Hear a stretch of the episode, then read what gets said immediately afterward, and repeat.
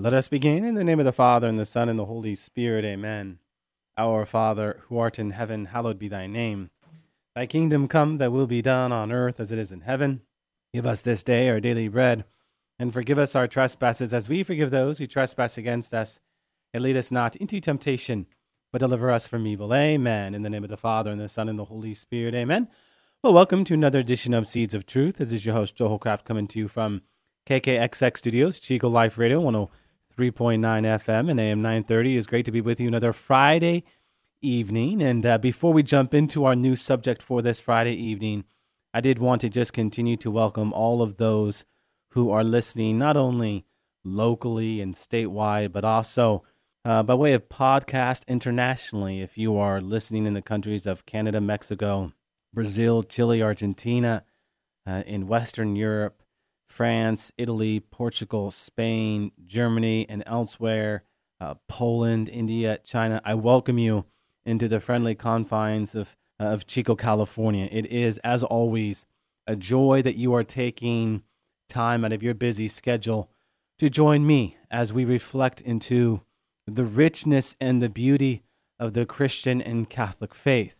Um, now, as I promised last Friday, this evening and into next week, we are going to get into some new programming here at Seeds of Truth. Thursdays will be devoted to the book of Exodus, and Fridays to my musings, if you will, over subject matter that will bring, hopefully more often than not, Catholicism into conversation with culture.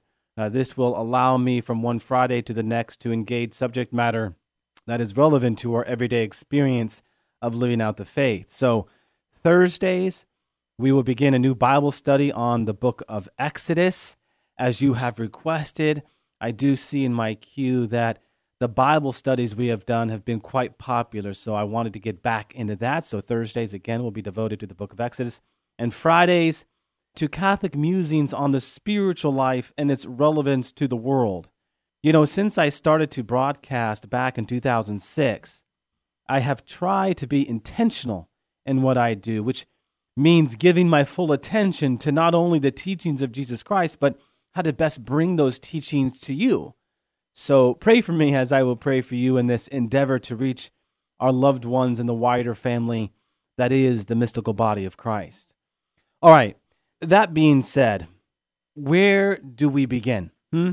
in our quest to bring Catholicism in conversation with culture? Well, how about The Princess Bride? That's right, the movie uh, The Princess Bride. Growing up in a large family, uh, it was common for us to gather around the television on the weekend to watch some of our favorite movies, huh? If it was not Star Wars or Indiana Jones, it was often a movie that was silly enough for us to laugh at and uh, later quote over and over again. And for better or worse, if you're around the Hollcraft family today, especially my six brothers and I, you're going to get a good dose of movie quotes. Now, one of those movies was The Princess Bride. Uh, in my fraternal gatherings with my brothers, no matter what we were talking about, the words of Wesley, and if you're not familiar with Wesley from The Princess Bride, the protagonist of the story who was always eager to regain his lost love with the princess, aka uh, Westley, the man in black, right? And, and also the character Inigo Montoya.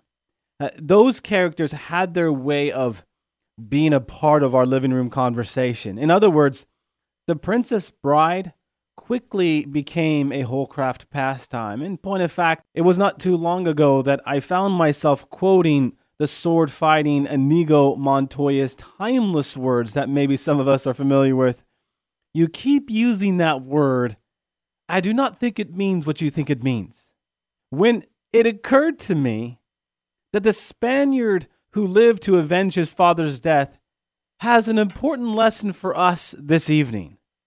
Essentially, know what you mean to say and keep it in its proper context. You see, my friends, words have meaning and purpose. We dialogue with words in order to create an understanding of the culture we live in and the truth about the world around us. For this reason, it is important to know the meaning of the words we use and keep in mind their proper use, right? And could we not say here lies the importance of the virtue of truthfulness?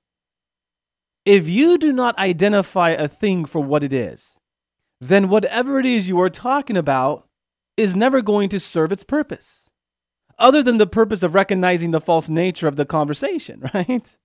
Which ultimately can serve the purpose of conversion. If you don't have the first thing right, then whatever follows won't be right. I mean, the very word principle means origin, speaking of words, right? The word principle means origin or first things.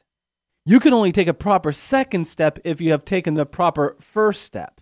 What good are the cross beams and girders if you haven't properly laid the foundation? You can get the roof right, but what is the point of it if you don't get the foundation right? Again, you can only take a proper second step if you have taken the proper first step. Additionally, I might add here this is the problem with fake news. If something reported is false, what is the value of the next thing about that report?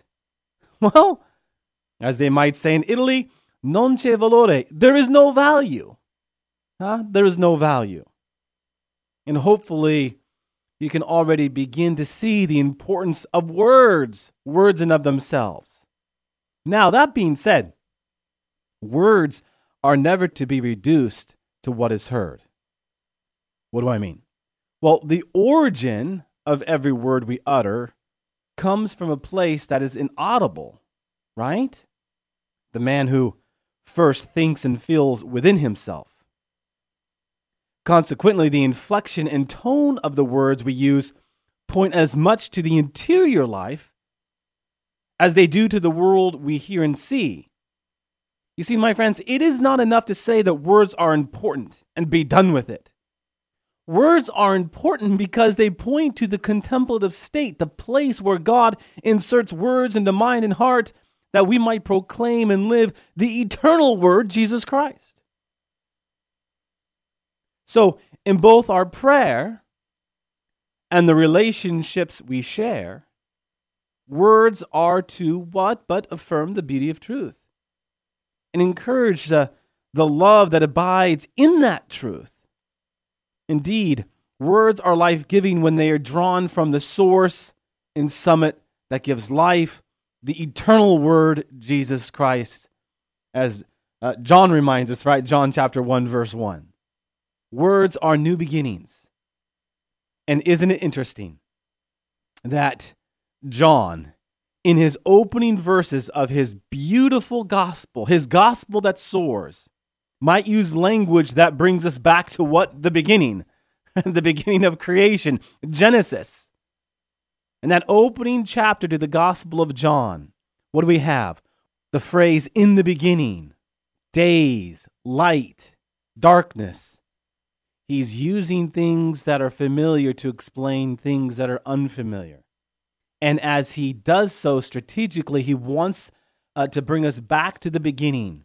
He wants us to contemplate the significance of the meaning of the word Jesus Christ, yes, and words in of themselves, the power of words. Okay?